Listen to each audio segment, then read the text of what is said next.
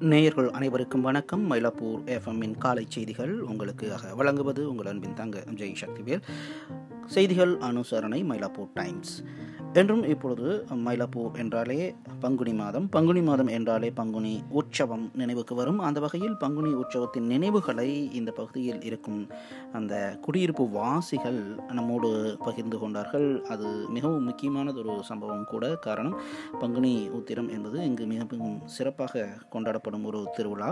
மயிலாப்பூரிலிருந்து பணியாற்றி வரும் ஒரு மென்பொருள் நிறுவனத்தின் தலைமை நிர்வாகி ஐம்பத்தி வய ஐம்பத்தி மூன்று வயதான டிஎன் வெங்கட நாராயணன் கூறும்பொழுது ஆயிரத்தி தொள்ளாயிரத்தி எழுபதுகளில் இருந்த கபாலீஸ்வரர் பங்குனி உற்சவத்தின் நினைவுகளை கூட அவர் தன் நினைவடுக்குகளில் பதிந்து வைத்திருக்கின்றார். கூறுகின்றார் எனது தாத்தா கிழக்கு மாட வீதியில் வசிக்கும் மூத்த வடக்கறிஞராவார் உற்சவத்தின் ஒவ்வொரு நாளும் எங்கள் பால்கனியிலிருந்து ஊர்வலத்தை காண நான் ஆர்வத்தோடு காத்திருப்பேன். இது குறிப்பாக தேர் மற்றும் அந்த அறுபத்து மூவர் உலா வரும் நாட்களில் மிகவும் அருமையானதொரு ஒரு காட்சி எங்களுக்கு கிடைக்கும்.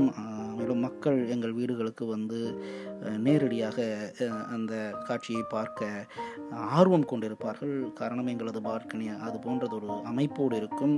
அவரது பள்ளி நாட்களிலிருந்தே இந்த தேர் திருவிழாவை தேர் இழுப்பதையும் பார்த்து கொண்டிருக்கிறார். ஒரு தசாப்தத்திற்கும் மேலாக நான் இங்கு இந்த தெருக்களில் அந்த தேரோட்டத்தை பார்த்தும் இழுத்தும் உள்ளேன்.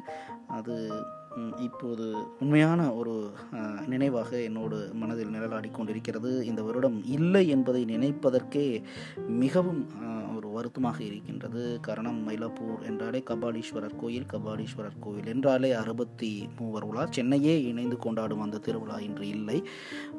வரலாற்றில் இது இடம்பெறக்கூடிய மிக முக்கியமானது ஒரு சம்பவமாக இருக்கிறது என்று நம்மோடு அந்த தகவலை பகிர்ந்து கொள்கின்றார்.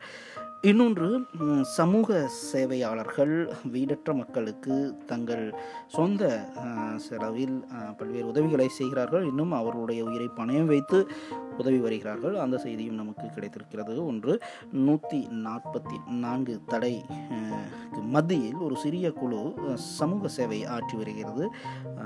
குறிப்பாக பகலில் அவர்கள் பல்வேறு அரசு பணிகளை அதாவது தூய்மை பணி இது போன்ற பணிகளை செய்தாலும் அக்கம் பக்கத்தில் இருக்கும் தங்குமிடம் இல்லாத வீடற்ற மக்களுக்கு உணவு மற்றும் பிற அத்தியாவசிய பொருட்களை அவர்களுக்காக வாங்கி தருகிறார்கள். அவர்கள் பெரும்பாலோர் இப்பொழுது டான் பாஸ்கோ அன்பு இல்லம் பூமி ட்ரஸ்ட் ஃபோரம் ட்ரஸ்ட் போன்ற தன்னார்வ தொண்டு நிறுவனங்களை சேர்ந்தவர்கள் ஆவார்கள் இந்த நெருக்கடியின் போது வீடற்றவர்களுக்கு உதவ அவர்கள் சென்னை கார்பரேஷன் கார்ப்பரேஷனுடன் இணைந்து தங்கள் சொந்த பாதுகாப்பையும் மீறி அதாவது ஆபத்தில் இருந்து கொண்டு இந்த தொழிலாளர்களில் சிலர் முகமூடிகள் இல்லாமல் கூட வேலை செய்கிறார்கள்.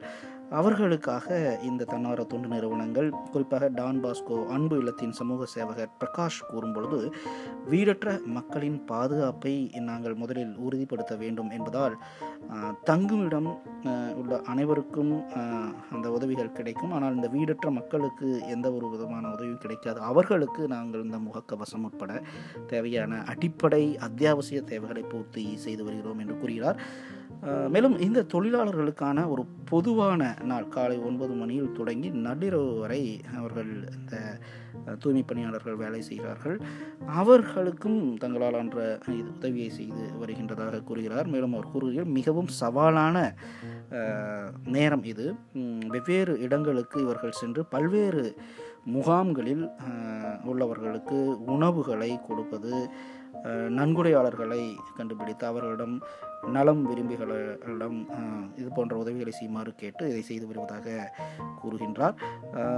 இவர்கள் இந்த தகவல்களை நமக்கு கூறும் பொழுது நீங்களும் இந்த ஒளிபரப்பை கேட்டுக்கொண்டிருக்கும் நீங்களும் உங்களால் உங்களால் இயன்ற உதவிகளை இது போன்ற நிறுவனங்களுக்கு செய்யலாம் என்று கூறி இன்று கால இன்றைய காலைய செய்தியை நாம் இத்துடன் நிறைவு செய்வோம்.